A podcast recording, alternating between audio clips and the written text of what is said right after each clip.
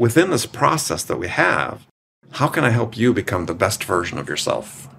So if my job as a seller is to go out and listen to my buyers to understand the things that are most important to them and then help them get that, my job as a manager is to listen to my sellers, to understand what are the most important things to them, and then help them get that.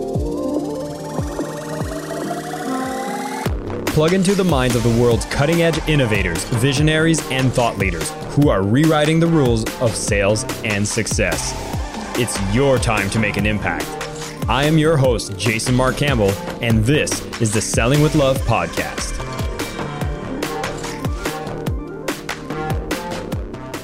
Hi there, listeners of the Selling with Love podcast. This is your host, Jason Mark Campbell. I'm running a little competition as we're trying to get more people to discover this podcast and the work that inspires those to sell with love more. And the best way to do this is to leave reviews, both on Spotify and on Apple Podcast. And for those of you who leave a review when listening to this episode, I would ask you to take a screenshot of your review and send it to me at jason at jasonmarkcampbell.com. And in doing so, I'm going to give you a set of meditations that you can use to get into the state of selling with love. Whether it's connecting with your buyer, affirmations before making calls, or any kind of outreach, these will empower you to be feeling powerful and to be able to do it from a place of love.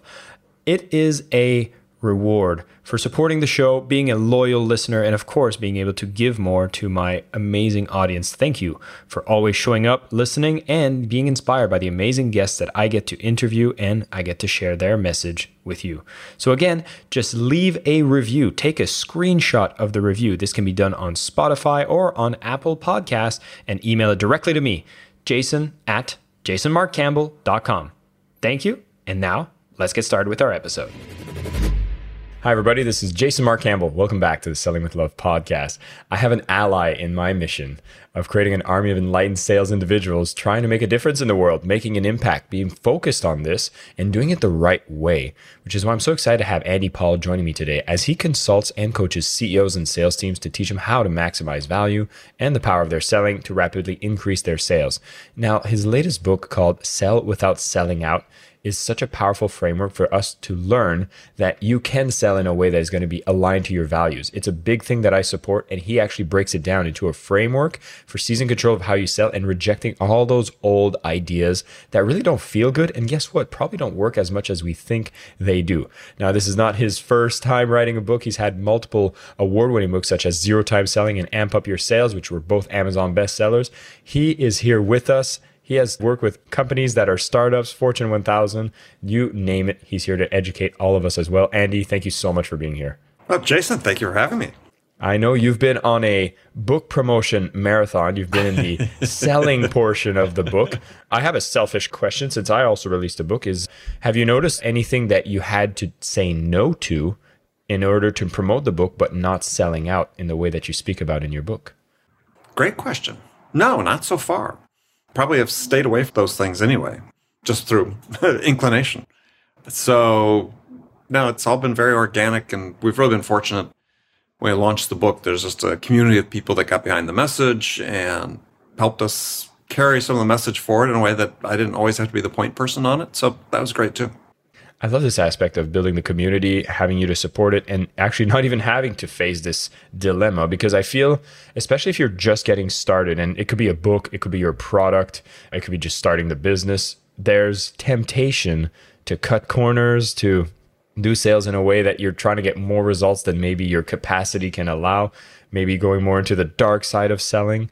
And and it feels tempting, right? So why is it that we're often tempted to use these call it darker arts of selling. Yeah, what I call selling out. I think it's a combination of things. One is it's the way we socialize people to think about sales, right? So you look at popular culture, TV shows, movies.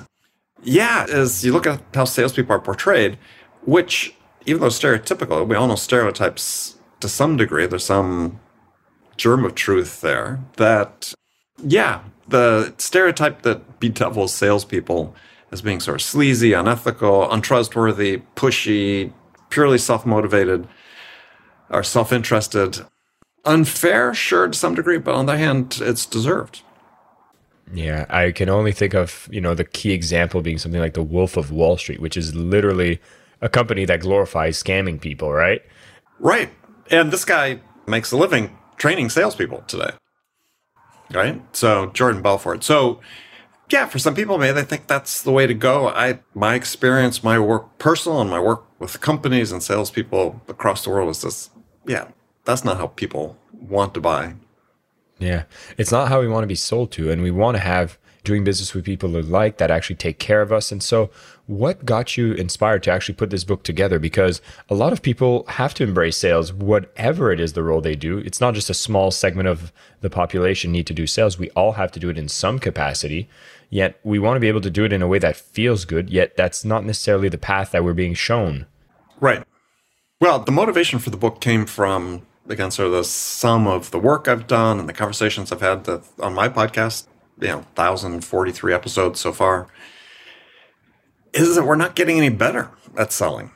That at an age where there's all this great technology that's coming to sales, sales automation, marketing automation, that what we've done is used that great technology just to automate bad behaviors. And rather than taking the technology as, as an opportunity to say, well, let's reset how we engage with our buyers, let's reset the experience we create for our buyers and how we sell to them. And so, yeah, the motivation came from saying, like, we're just not getting better. And why is that? And it was this reliance on these old fashioned, obsolete, what I call salesy behaviors that you and I talked about previously. With the book, what I'm trying to say, look, let's just draw a line in the sand, right? Because these behaviors, selling out or salesy, have no value for your buyers. And so if they have no value for their buyers, by definition, they have no value for you. So we could all stop today. Anybody that feels like they're being pressured into using sales behaviors or they're just doing it literally could stop today, go cold turkey. And you know what? They wouldn't be any worse off. And if that's the case, if we could just dispense with them like that, then let's do it. Does it require us to take a leap of faith to stop those behaviors? Like if you've had your habits, you have your process, are we expecting to see a negative sales return in the short run if you start actually just taking away all the practices that you might have inherited? That's a great question. Possibly. In some instances, possibly. But the payback in the long term, or even the near term, would be so substantial that it's worth it. You know, I had an experience with a company where I was not running this division, but I was sort of number two person in this division, and this company used these bad behaviors. And end of the month, end of the quarter, huge discounts to get customers to take delivery of product before they needed it. And this, yeah, not unusual behavior that people have heard of before. And we got to a point where it just wasn't working anymore. And I hated it. I was about getting ready to leave. I was just like, I can't do this. Well, company got rid of the CEO, change of management. I sort of put started putting charges this division. And I said, look, we're just not going to do that anymore. We're not going to do the end of the month discounting spree. We're not going to do the end of the quarter because we've been training our customers to expect those discounts, right? Through our behavior. And yeah, this is a public company, so we had to hit our numbers, but there's a little bit of pain for a month or two while we retrain the customers that it's just going to be different now and retrain the salespeople and, and more importantly, retrain sales managers because what we found is the real impetus for discounting came more from sales managers than for salespeople. Because the sales manager said, I got hit my bonus. And the sales rep says, I've made my number for the quarter. Manager goes, but I haven't. And then suddenly out discounting. Oh, that's really interesting. So the incentives were all in the wrong place. And it's fascinating to me because I often speak about, let's say you had a group of 100 potential leads that you could close. We're very much focused on saying, like, okay, if we're closing, let's say five, let's get that number to 10 and really squeeze it as much as possible. But we forget about the 90 that didn't buy at that point. They go out there, they talk, they can buy later. They might not be looking for the product right here, right now. And it's almost in the process of doing the squeeze, which you might double the sales there. You've alienated 90 people that would never do business with you again because you've decided to use those salesy selling out tactics. and this is endemic, unfortunately, or maybe pandemic at this point among B2B selling is this. Yeah, we're going to put a lot of stuff in the top of the funnel, right? We're actually, we'll use the tools we have email tools and outbound calling tools and so on. We're going to generate a lot of activity at the top of the funnel. And the thing is, we don't have to be really that good at selling, and we'll close a certain fraction of them. And it's to your point, but the rest of them had this lousy experience with you. And what are they thinking about their experience with you when they finally decide they are going to buy? That's not going to be good, right? To your point, they may not come back. So I think you see companies are sort of slashing and burning a lot of their total available market through these types of bad behaviors. And then when the customer comes back around and says, Yeah, I'm really ready to buy it this time, they don't want to deal with you. They have choices, increasing number of choices.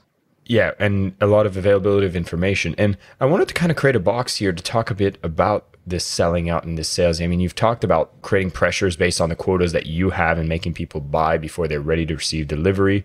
We're talking about technology accelerating the bad behaviors. Maybe it's like blast emailing, automating connection requests on LinkedIn. What are other kind of the big bad salesy behaviors or selling out behaviors that we should realize, hey, we need to take this out of our inventory? Yeah, so sort of think of the way like people pitch or they connect on social media. I know almost immediately when someone offers to connect with me on LinkedIn, I can tell which ones are going to send me a pitch afterwards. That's typical. Or lack of preparation before you reach out and talk to somebody. My favorite story, and this has happened to me twice now, once after I'd been telling the story for a while, and then it happened again just recently, is somebody reaches out to me on LinkedIn. On LinkedIn. Remember, they're on the platform. And they say, Hey, Andy, we just looked at your profile. And we think you'd be an ideal candidate to start a podcast. now, for people not listening, I have had a podcast. I'm one of the early sales podcasters, had one for seven years, over a thousand episodes. We've got a pretty big audience. It's like, really? You're on LinkedIn. If you just spent five seconds looking at my profile, you might have figured out that, yeah. and so the first person that did this to me, I don't usually reply to bad messages in this case, but I responded. I said, Come on, man, you're on the platform. Take a second and just look at my profile. He says, We don't have time for that. He replied, Yeah, we don't have time for that. So that's an example. You know, there was a guy last week that commented on one of my posts talking about his interaction with sellers. He said, Look, I'm taking a break from salespeople. I mean, actually, he said, I'm avoiding them like the plague, is what he really said. And he just sort of goes through this list of things. You know, this guy called me today and wouldn't take no for an answer. I forget there was one about handling something as wasn't the no as an answer as an objection, but not something else he said, you know, handling as an objection. Well, It wasn't an objection, it's just a statement of fact. It sort of goes as, you know, had no idea who I was, hadn't prepared. And this list like seven or eight things all constitute sort of selling out, right? And it's just all about the seller flogging the product.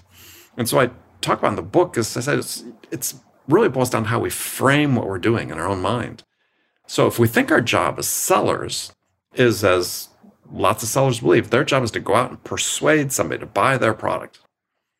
Well, you're going to adopt one set of behaviors. You don't really care what the buyer is concerned about because your job is to go persuade them to buy your product. Whereas I believe the job of a salesperson or anybody that's selling anything in any dimension is to listen to the buyer, to understand what are the most important things to that buyer, you know, in terms of the challenges they face and the outcomes they're trying to achieve, and then help them get that. That's our job. That's a completely different perspective than I'm going to go out and flog my product versus I really understand what's most important to you. And if I do that, then I can work with you to create a vision of what success would look like when you invest in my product and service. Because when you think about it, when people make the decision to buy something, they're not buying a product or service. They're buying this vision of what it's going to be like to use the product or service. I can't form that with a buyer if I'm sitting there trying to pressure them to buy my product, right? But if I'm working with the customer and said, look, okay, we've made this connection. So in the book, you know, I have four pillars of selling in. So the opposite of selling out, selling in, that's connection, curiosity, understanding, generosity. So you connect with the buyer on a human level. You build an element of trust. Where the trust is really important is that the buyer then is willing to provide more information to you, right, about what's most important to them. They're not going to do that just because you ask a question. Hey, tell me what's most important to you today. They're not going to answer that. You you earn the right to stick your nose into their business, and so it takes some patience, takes some questioning. But when you have that right, and be given permission, then you can dig deep. You can get that point where you can ask the questions to surface. Really, what are the most important things to this buyer? And having got to that level of understanding, when you make somebody feel understood, huge source of value for them, right? Well, then you can work with them to co create this idea of, okay, well, what are the choices and trade offs you're going to make as you create this vision of what success looks like? And you do that with the buyer. So, in a persuasion based sale, the buyer is a target. In selling in, they're a person. And there's a huge difference between the two. I'm always fascinated by the terminologies we use in sales, which often refer to weapons, bombs, explosions, closing. Oh, well, hunter. Hunter. right? Yeah. Oh my God, there's apps that exist called Hunter, and it's how to get somebody's email. And it's like, ooh. but the thing is that's so funny about the term of hunter is I'm from Wisconsin, and that's deer hunting capital of the world or at least of the United States. And somebody had been talking about the term hunter, and I said, well, this just doesn't sound right. I think we're overdoing it. So I went online, did a little research about it. Okay, well, deer hunting. So when you look at a description of deer hunting, what people do is they go in the woods.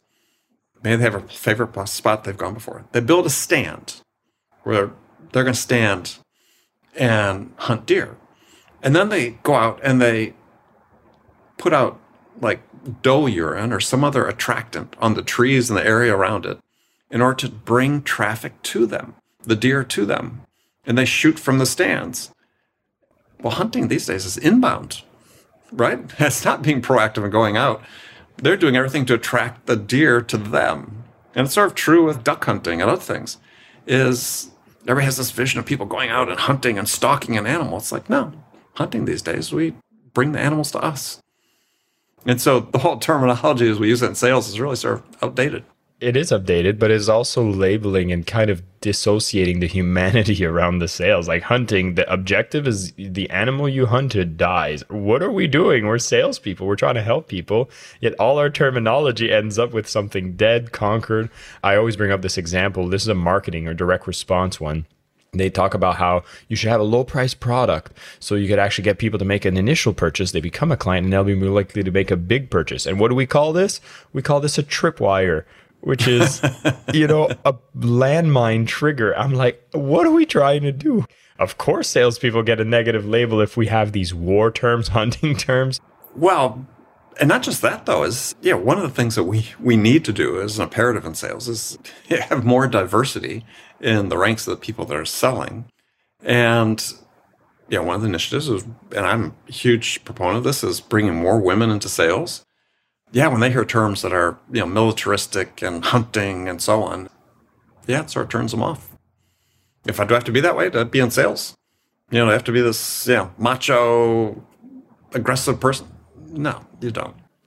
There's a seductive toxicity. I'll label it that way when you're part of a sales team, you're very young. And let's say you have a sales culture that is very aggressive and very raw, raw. I remember in my early 20s, you know, I started selling things that I might not be so proud of.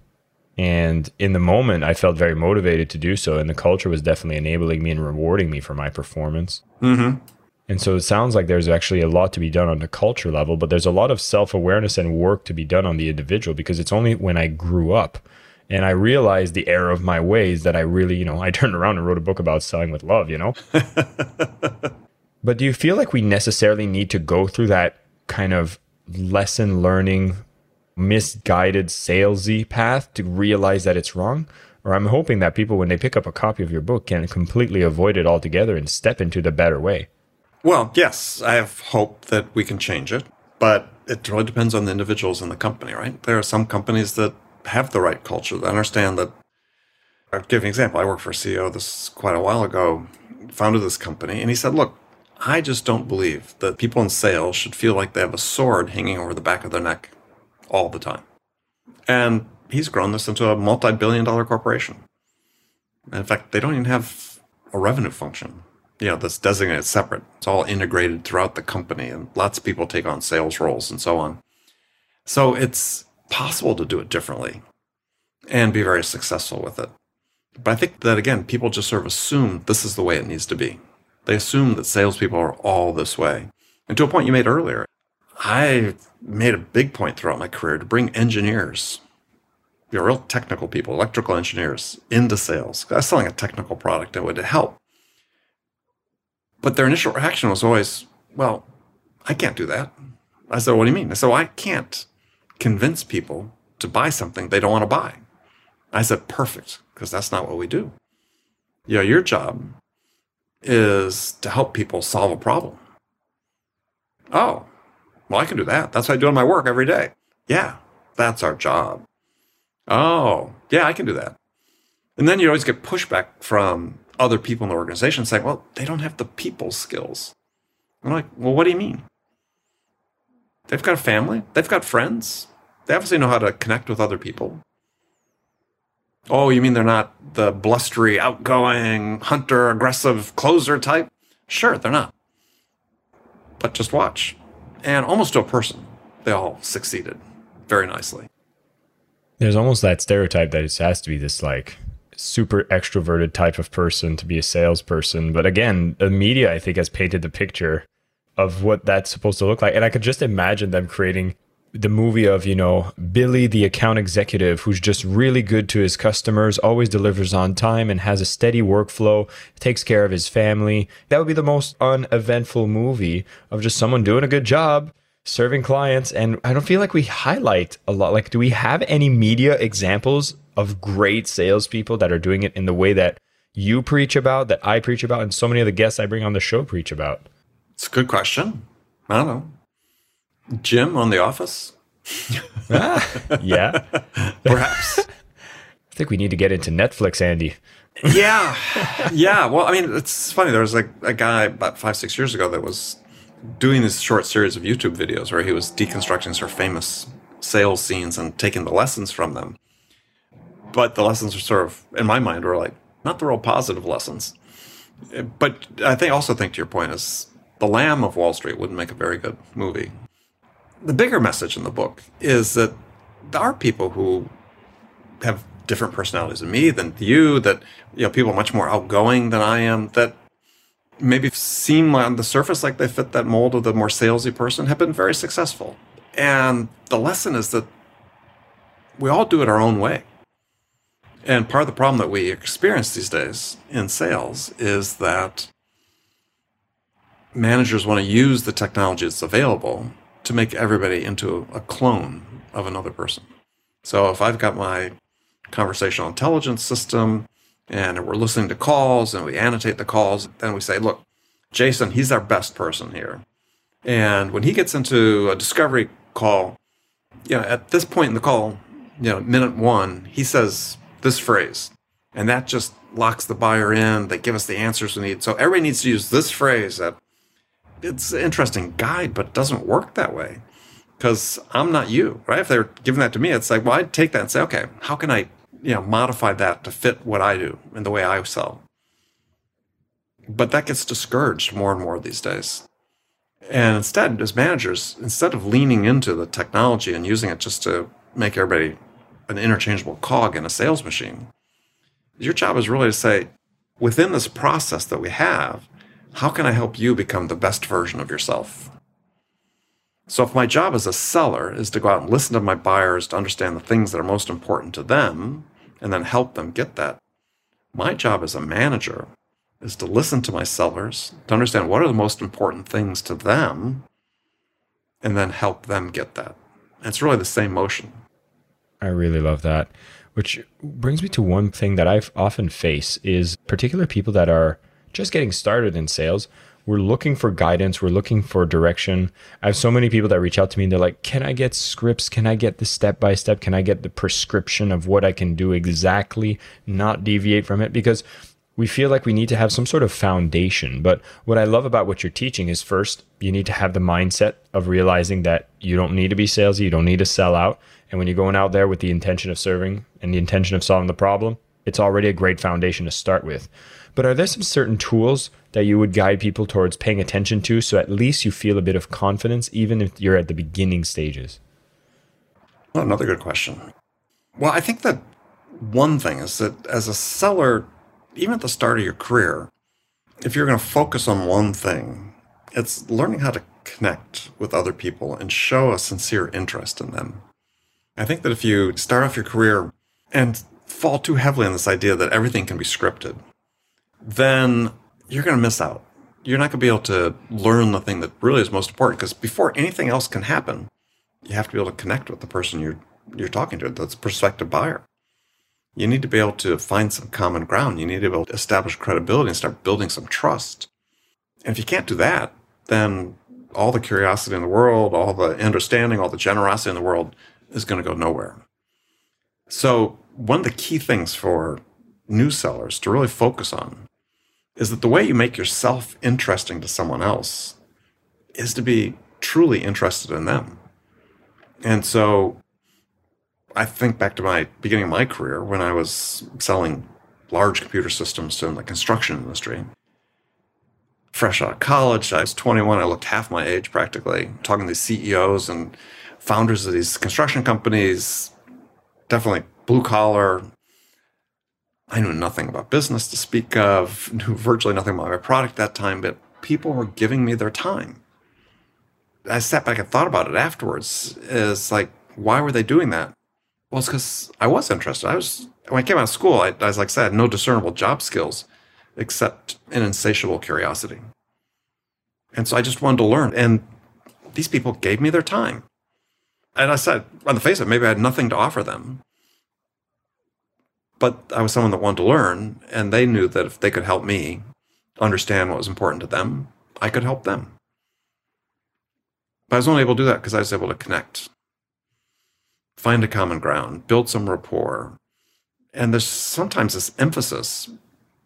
You see this a little bit more and more is, is people saying, oh, yeah, buyers don't have time for small talk. This rapport building, that's overstated, that's importance. And it's really not the case. We're human beings. There are bookshelves of books written about the importance of small talk and rapport building and science behind it. It's hugely essential. So I love this phrase that somebody used as a guest on my show. She said, you know, we used to call our white collar workers back in the 80s, we all became knowledge workers. And to a point you were making earlier about the fact that we all, even if we're not in sales, we are selling something, we work with and through other people. She said, yeah, now we're all interaction workers. We work through interacting with other people. And Geoff Colvin, who's written several best selling books, one including Humans Are Underrated, talks, which is writing about the future of work in the future. He says, you know, the people who are going to thrive in an increasingly digital age are those that learn to become more intensely human. Those that learn how to collaborate effectively with others. And so these human skills I write about in the book, connection, curiosity, understanding, generosity, they're important in all walks of life, not just sales, but especially in sales. Andy, this has been a fantastic conversation. I'm so glad we got to bring this to light. And I do have to ask you one final question, which is you're on the Selling with Love podcast. So I need to ask you, what does selling with love mean to you? you know, for me, what it means is selling without judgment. And that's so often in sales is people, well, not just sales, but in all walks of life, but we're talking about sales is people want to prejudge an opportunity, prejudge a person they're talking to. And I found that one of the keys for me in some of the biggest successes I've had is by not judging people, by being interested in them, learning what's important to them. Even if on the surface it seemed like, yeah, maybe there's nothing there, giving people the benefit of the doubt. And you'd be surprised what you find out and learn about people.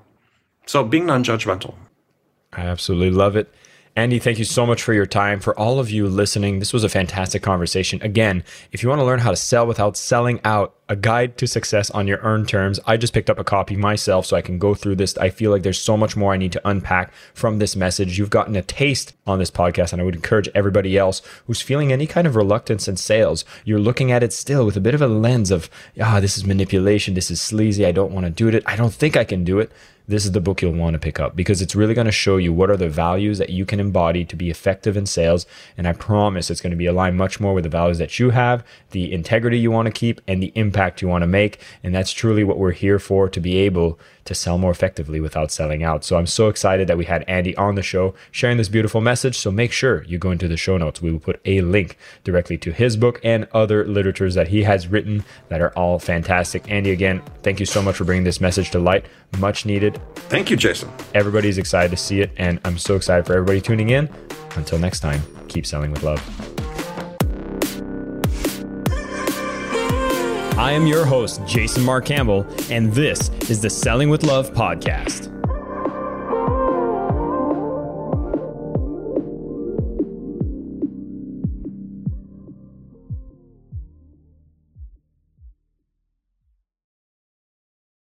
Sick of being upsold at gyms? My guy, you're currently a base member. For $90 more, I can upgrade you to our Shred membership. For 130 more, you'll be a Swole member. And for just $300 more, you'll reach Sweat Platinum. At Planet Fitness, you'll get energy without the upsell. Never pushy, always free fitness training and equipment for every workout. It's fitness that fits your budget. Join Planet Fitness for just $1 down and $10 a month. Cancel anytime. Deal ends Friday, May 10th. See Home Club for details.